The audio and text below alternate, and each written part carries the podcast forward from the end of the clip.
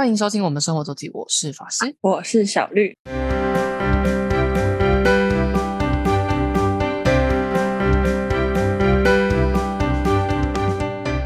到了每周分享生活的时间啦。没错，那这周呢，这这一集呢，我们就接续那个九州之旅的部分。对，我今天应该会分享我们大概前半的旅程，就是前三天的部分。那其实上一次在比较后面的时候有讲到我们大概的行程，但我今天还是会重点讲，就是对于每一天的行程会重点说一下。好的那我们搭新宇去，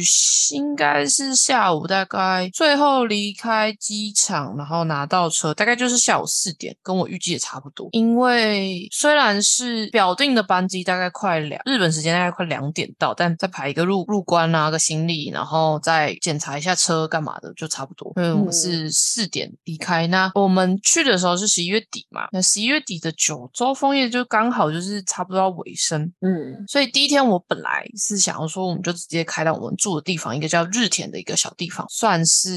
没有有不是一个大城市，但有一些就是日本有非常多个小京都的地方，那日田那边也有。但因为我刚好查到说，就是九州枫叶快尾声了，可是那一天就有个地方的风况还不错，而且它晚上有点灯，就是五点吧，五点开始好像，哎哎六点还就是晚上有有点灯的，就是会会打打灯在那些枫叶上，我觉得嗯好像可以，而且它在呃算是福冈的近郊，靠近太宰府。所以我们第一天就去了那个叫应该叫灶门神社吧，宝宝满山在太宰府。太宰府的话，太宰府天满宫大家就是比较熟知福冈的一个蛮著名的一个神社，在它的算是后山的宝满山灶门神社。但那天刚好去的时候，枫叶还算是尾声，但还算有。不过因为我们下午就是傍晚去，然后那天那天其实很热，就是那天福冈的天气就是跟台湾一样热，就是二十几度。但之后就之后就开始降温，基本上跟就是日本就是比较早感受而已，就是因为像最近也是冷气团要下来南下，就是日本会先冷再冷台湾，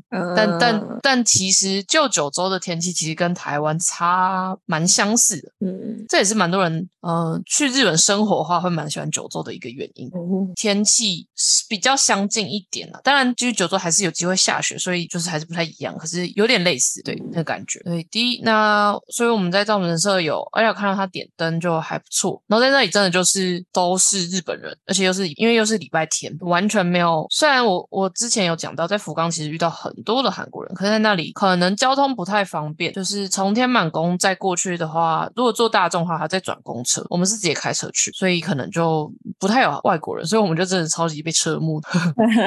超明显，就真的都是基本上都是日本，我连真的基本上听不到除了日文以外的语言哦，的地方。嗯，对。那我们那一天就去了灶门神社，然后差不多我们待到点刚开始点灯，然后点灯稍微拍了一下照，我们就离开了。所以离开的时候就天黑了啦。那这里我们再开到日田，大概是一个小时左右吧，我有点不确定具体的时间，但差不多的时间。然后我们这是住在日田的 Ludin，就是一个日本知名连锁的商务旅馆。我这么说的原因是，就是它真的是连锁到，因为我的手机，我的手机就是如果因为我都是用 Android 系列，所以它就一直有呃系统，就跟 iPhone，你如果一直用 iPhone 的话，你转来 iPhone 转 iPhone，它的基本上很多东西就会被备份留下来嘛，设定的部分。对我在录音，居然手机会自动连上 WiFi 呢，因为它就是连锁的饭店，然后它的账密是一样的。一样的，对，我想说，哦，嗯啊，我一九年的时候住过，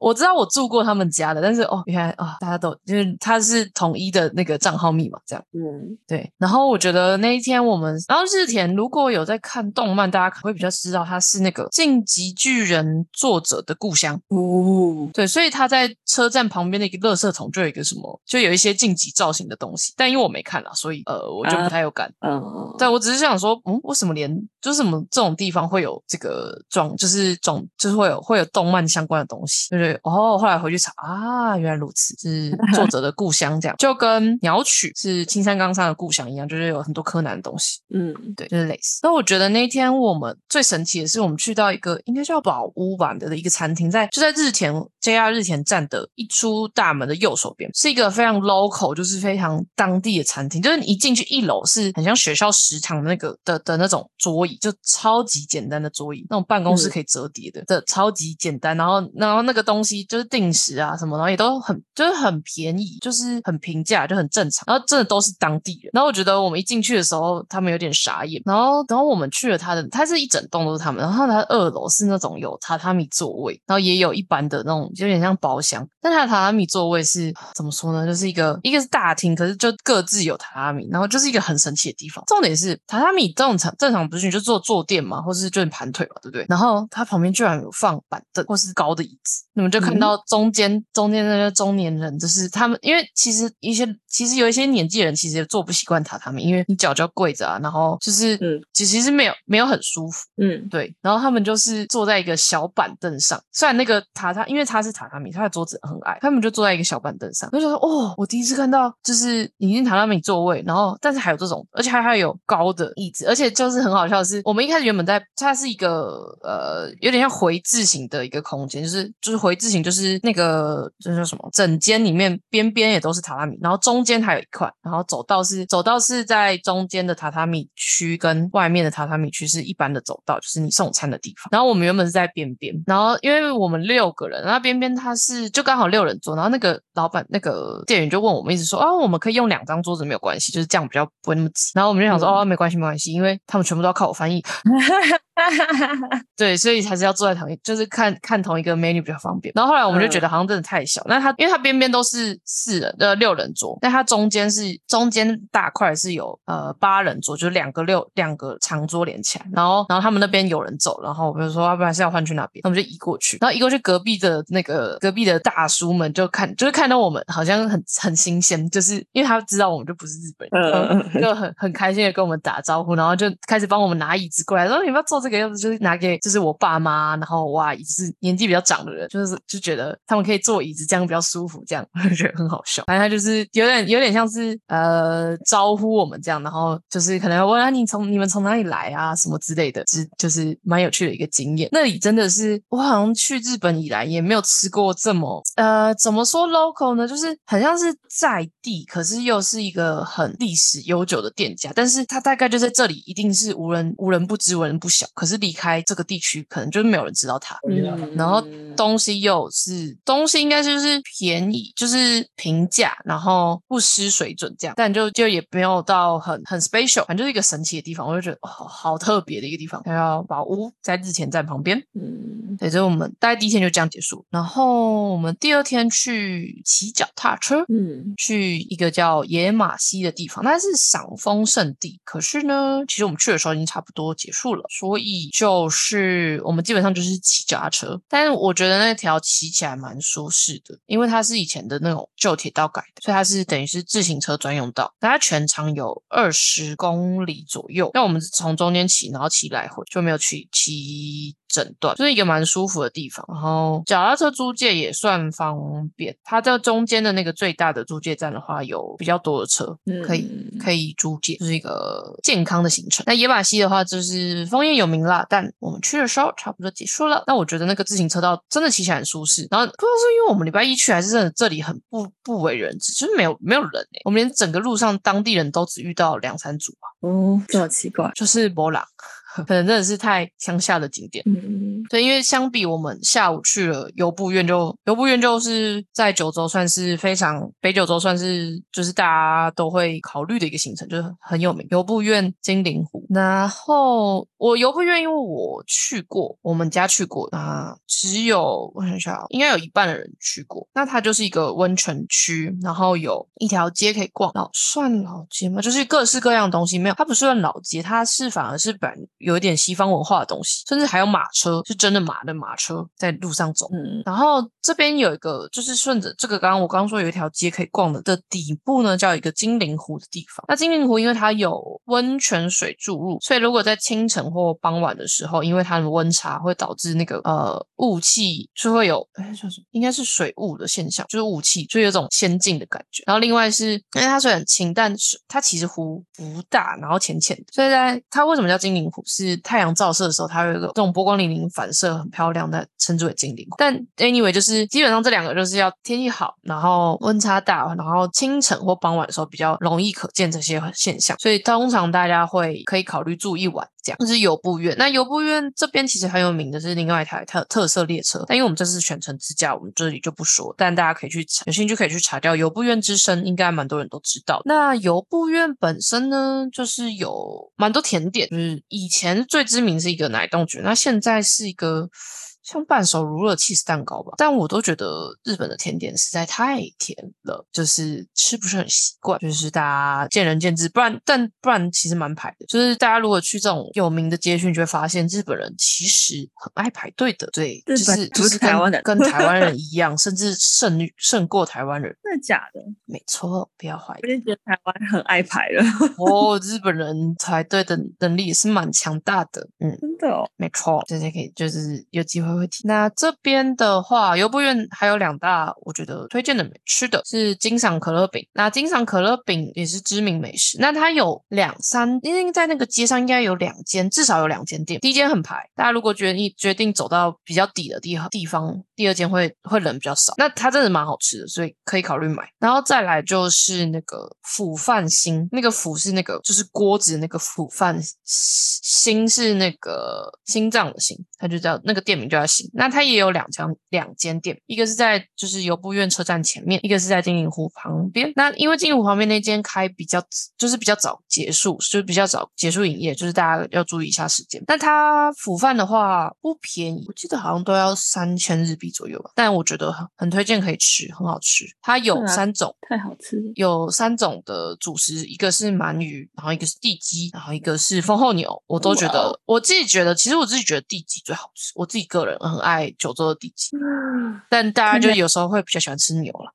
嗯，看起来好好吃哦。对，福饭好吃，但要注意，就是它用餐时间非常排，而且它可以预定。就是如果你用打电话的话，或是我不知道可不可以现场，就是你可能下午先订晚上的位置，I'm not sure。但就是它是知名名店，就是建议可以先预约，或是你就要做好排队的心理准备。嗯对。但好吃，就是我们两次去都有吃，就知道，嗯，是值得回访的一间。好的，没错，那就是是第二天，然后我们就住那天就住别府。那别府的住宿我在上一集有跟大家分享过了，是蛮蛮推荐的，CP 值很高的一个 hostel。那别府的最有名的地方就是它的叫温泉，哎，地狱巡礼。因为别府有非常多的温泉，然后它不同的温泉，它那个泉源泉就是有呈现不同的性质，所以他们就把这不同的性质的叫什么泉源，然后依照它的性质去取了不同的名称，然后有七个地域，就是他们称之为地域，就是他们都这些全员都非常高温，然后有呈现不同的特色，就有一些是因为矿物质的关系呈现蓝色啊，或是有呈现红色的啊，然后还有什么泥浆温泉啊，就有七个不同的地域在叫地狱巡旅，在别府，就是你如果来到别府，你没有去过地狱巡旅，就是没来过，对，等于没来过。但我没有七个都走过，就是它七个有共同的门票，可是有一些比较大，有些比较小。所以比较推荐的就是比较大的几个。那如果觉得很对这个很有兴趣的话，再考虑要不要全部走完。嗯，那海地狱是我觉得占地比较大，然后再来是呃，那叫什么房主地狱？鬼石房主地狱吧，它是比较特别的是呃泥泥算泥浆温泉，然后还有一个是血池地狱是红色的，就是这三个我们是我们这次有去的的地方。在这边的话，就是刚刚讲到那么多温泉嘛，就是这种这都是刚讲那些地狱啊，就是它会有一个池，就是那个源泉的地方，然后大部分池都是超过九十度，所以在这种冬天的天，你就看到一直就是就是一的是它在喷发，二有一个地方是间歇泉，然后它会大概三十分钟会喷一次，那有另外的地方就是因为它温度非常高嘛，然后。它就一直蒸烟，所以就是一直冒白烟，一直冒白烟，就跟地热谷很像。讲成这样好像就还好，对。但就是很大规模的地热，大家就这样想，也是有人就觉得还好啦。但我觉得可以去一次，蛮可以值得去一一去啦。那第二次之后到底要不要再访，就是见仁见智。嗯，对。那讲到这里的话，那这边在应该是海地狱，海地狱旁边是铁人温泉区，那就这里是温泉街。然后这边有个比较特别，是它利用呃。就是温泉这个地热，然后用来加热食物，就是蒸，就是基本上就是蒸蒸熟食物了。它但它就就是唯一的烹煮方式就是蒸，不管什么东西都是就是生的拿去蒸，然后它可以让你体验，就是把就是它你自己自己放进蒸炉里，然后计时到自己就是有点自己动手的感觉觉了。叫诶这个店店叫什么去了？铁轮诶蒸房嘛，反正大家查铁轮温泉的时候，大家都会看到这个东西。东西它的食材是用的新鲜的，所以东然后是用当季的食材，当地的食材应应该有当地当季的东西，所以东西因为你用蒸的嘛，所以你基本上就吃到食材食物的原味，所以其实是蛮好吃的。但我觉得蛮贵的，就是嗯东西没有到很多，然后量没有到很多，可是食材不便宜，而且你如果要蒸的话，就是你还要付那个蒸笼的使用费，然后再加食材费，然后又要等，然后又要自己来，然后又基本上也没帮你调味，所以呢，就是可以当一个体验啦。嗯，哦，不过这边比较有趣的是，你可以自己带食材去蒸，也可以，嗯嗯，也可以，对对对，这是这个那叫什么？我需要看一下，反正在铁轮温泉区，然后比较一个这边比较算是没有那么有名，但有兴趣的人可以去的地方，一个叫它日文叫 Kemuri Temple 台，就是如果大家查的话，可能叫汤雾展望台。我想起来，汤雾那个雾气的雾，但它基本上就是在这一区的一个小的丘陵地高岭，就是高点，可以看到整个这个别府温呃别府温泉，就铁人温泉区这这边的街景。那刚刚有说这边就是有非常多的温泉泉源，所以以至于它地下道，那地下水道不是地下道，下水道可能都是就是温泉在在流，就是都是热水在流。所以你从那个汤雾展望台，你就会看到就是各地都有延伸起来，因为到处都是温泉。就是一个蛮特别的景象，而且就而且你看到下面是就是街景，就是市区，就是各各个建筑物，可是都都有缓缓的升烟。然后它在每一年四月的时候会有一个祭典，然后甚至会打灯打光，然后然后对面的那个山也会配合祭典做烧山的动作。就是大家有兴趣，如果对日本祭典有兴趣的话，可以查一下。那贪雾展望台天气好的时候，我蛮推荐可以可以上来看看，尤其是自驾人。那 它有一个小小的停车场，停车场应该是都还可以停，那就是 view 还不错。然后你可以看到，真的蛮特别，就是其实，在唐铁路温泉区的时候，你就会发现，就是这边的房子都有装烟囱，就是要让那个温泉的蒸汽散出去，所以每一家家户户都在冒烟，这样。对，然后你在展望台的时候，就可以看到那个家家户户都在冒烟那个景象。特别，蛮特别的。我们这礼拜的九州之旅的部分，我们先到这边。因为呢，在九州之旅比九州之旅这个分享，我觉得还有一个很重要的是，我们的世界杯足球赛结束了，恭喜阿根廷！噔，拍手，哒哒哒哒！因为真的梅西终于圆梦，然后这个这个剧本终于就是到大家也没有到大家，就是如愿以偿的梅西拿到了大力神杯，在他原本宣宣告退休那个国家队的这一年，而且。感人了吧？而且冠军赛真的是紧张刺激万分呐、嗯真的是应该有看的所有人都很认同，这是一场非常精彩赛，就是实不不管对哪一队来讲都是非常精彩的赛，因为从呃上半场的阿根廷，然后这就是这今年世足赛的世界杯足球赛最后的冠军战是阿根廷对上法国，那法国是去年呃不去年上一届的冠军，就是他们如果今年他们赢的话就是卫冕，那但他们没有赢，因为基本上世足要卫冕是难度真的是历史上好像只有两次还是三次吧。嗯，大部分都有就是无冕魔咒，就是上一上一届是冠军的人，下一届通常都踢得很惨。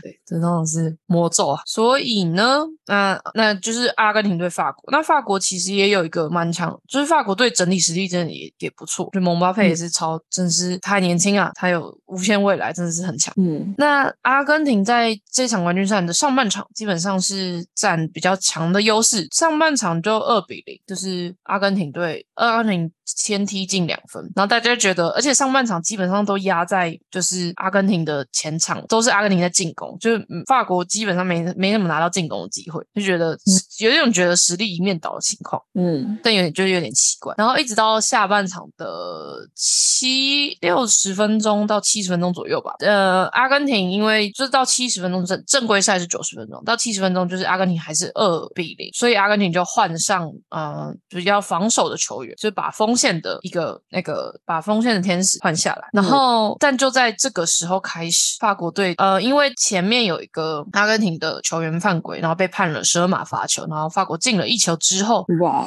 就是罚球基本上点球进算是合理啦，就是所以就变二比一。但是随着点球这一波进攻攻势，就在中间传导的时候，梅西的球就被姆巴佩断掉，然后他们就打一个防守反击，就在距离他点球踢进哦不到两分钟，精准的是九十七秒后，法国队进了第二分，哇塞，你就知道这个多精彩。就是他两球两个得分之间只两个踢射门那个射正只差了九十七分钟，九十七秒，超级扯。嗯，对，然后就变成二比二，就是紧张万分啊！不管是对于阿根廷的球迷，对法国队的球迷都是。虽然就这样，最后就踢到了延长加赛，就是九正规九十分钟结束之后结的分数就是二比二。那延长加赛的话是各呃加总共加三十分钟，但一样分上下半场各十五分钟。嗯，对，然后在上半场的延长赛上半场的时候，阿根廷就是又有一波攻势，然后诶是美应该是梅西踢进的，反正就阿根廷又得了一分，就是变成到中场上半呃延长赛中场变三比二，阿根廷有有领先，但是在下半场就是快要应该是一百一十分钟左右吧，一百零几，下半场延长赛可以快结束的时候，又被姆巴佩踢进一球，就是变成最后三比三、哦哦，下半场不是下半场不是踢进，下半场是一个算是在防守的时候清球的时候，阿根廷的的球员有碰的那个算是手肘吧，有碰到球，就是被判了手球，所以又是一颗、一颗十二码罚球，然后蒙巴佩又进了十十二码，对，就是就是他们手球被判判对，所以其实这一场法嗯踢十二码罚球的人是谁都可以踢是吗？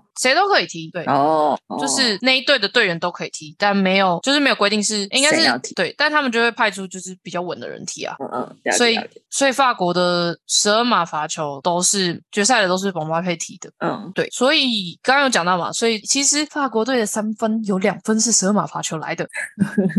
对，硬要讲一下，diss 一下，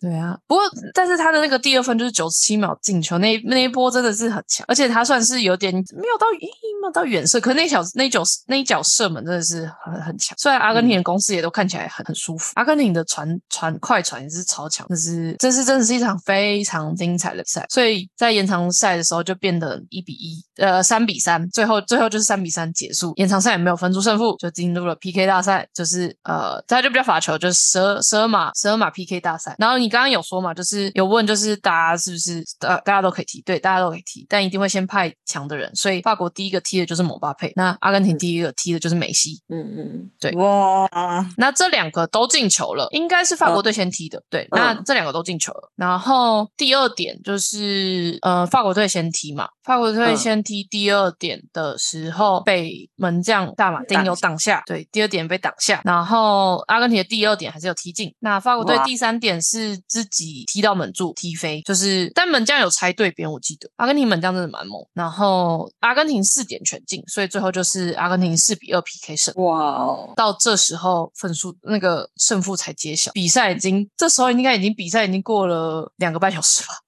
差不多二点五个小时，就是这么精彩。而且就是在上半场的时候，不过我觉得很好笑的是，在上半场的时候，法国队的球迷看得超级闷的，因为为上半上场上半场真的都是法国队，都是阿根廷的攻势，法国队真的没什么攻势，真的是有点不知道在干嘛。就有点怀疑，就是他们是不是都真的感冒的那些传言是真的。然后一直到下半场的中间，到下半场的中中后段，那个 d i m a 诶，那叫什么地方？就是 Angel，就是反正就是阿根廷的边锋被换下来之后，法国的攻势才起来。然后而且就踢到二比二之后，法国队的球迷现在那个那因为足球其实也讲一个很很讲一个气势的的比赛的游戏的的一个项目，然后法国队的球迷就整个很嗨，然后他就被我就被我骂了。了，对，因为他就开始就是我们有一起去看球，有两边都有两双方的球迷都有，就是大家就因为二比二之后变成阿根廷的球迷会非常的紧张嘛，因为你只要被只要被进再进一分，而且那时候已经大概正规赛只剩大概十分钟十分多钟而已，而且气势就在法国队那边，因为他们连进两球啊，那而且两球才差不到两分钟，那气势一定在法国队那边，所以大家就很紧张。对，然后又有人这时候法国队球迷又出来挑衅的话，就是等着被骂。不得不说啊，就是有人耍白目。对，反正就是一场非常精彩的比赛，而且真的是大家说这个剧本也太好了吧，就是太强了。而且你看，等于就是，嗯呃超前，然后被逆转，然后扳平，然后又超前，然后又逆转，又扳平，然后踢到 PK 大战，要故意踢也很难踢成这样吧？很难，真的是很难。对，是 对啊这届世足赛的冠军实在太精彩了，但是要跟大家一定要先分享，真的是可以去看一下海来，真的是很精彩的一场比赛好的好的。没错，那我们今天的分享就到这，好，感谢大家收听，我是法师，我是小绿，大家再见，拜拜。拜拜。如果想要看看我们在生活周记所提到的内容、照片等，欢迎追踪生活周记的 Instagram 跟 Facebook 粉丝专业哦。